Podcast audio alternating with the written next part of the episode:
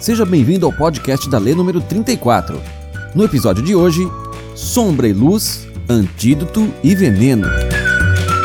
Enfrentar os medos, entender as fraquezas e acolher os erros é uma forma eficaz de encontrar o caminho para o crescimento.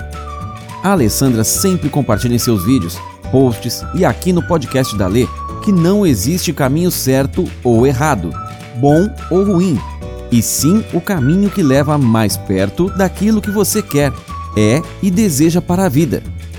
Nesse processo de mudança, jogar luz nas suas questões, identificar os pontos de bloqueio e ressignificar para poder ir adiante é o que ela recomenda e exercita com seus clientes. Mas para você que nos acompanha e muitas vezes se pergunta: mas como fazer isso? Aqui vai uma dica. Use o veneno como fonte de seu próprio antídoto. Não fuja de suas dores, de seus medos e de suas fraquezas.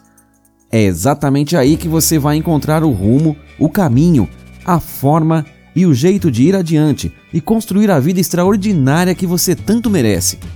Cada um de nós sabemos onde o sapato aperta e em que momentos vacilamos ou nos deixamos abater. Acolher esses momentos e trazer para a consciência os gatilhos que nos levam a isso. Ter a clareza de como e por que caímos nessas ciladas, nos boicotamos e deixamos que eventos passados nos bloqueiem é o primeiro passo para avançar nessa caminhada. O tempo que você levará para despertar e sair dessas situações, recuperar-se dos tropeços e iluminar a jornada com o seu ensinamento é o poder da resiliência que tanto festejamos por aqui. Está disposto a encarar essa jornada?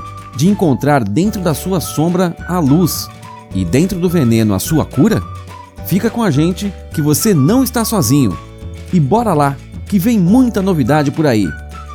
Saiba mais sobre gestão de mudança de vida no blog alessandrioshida.com.br.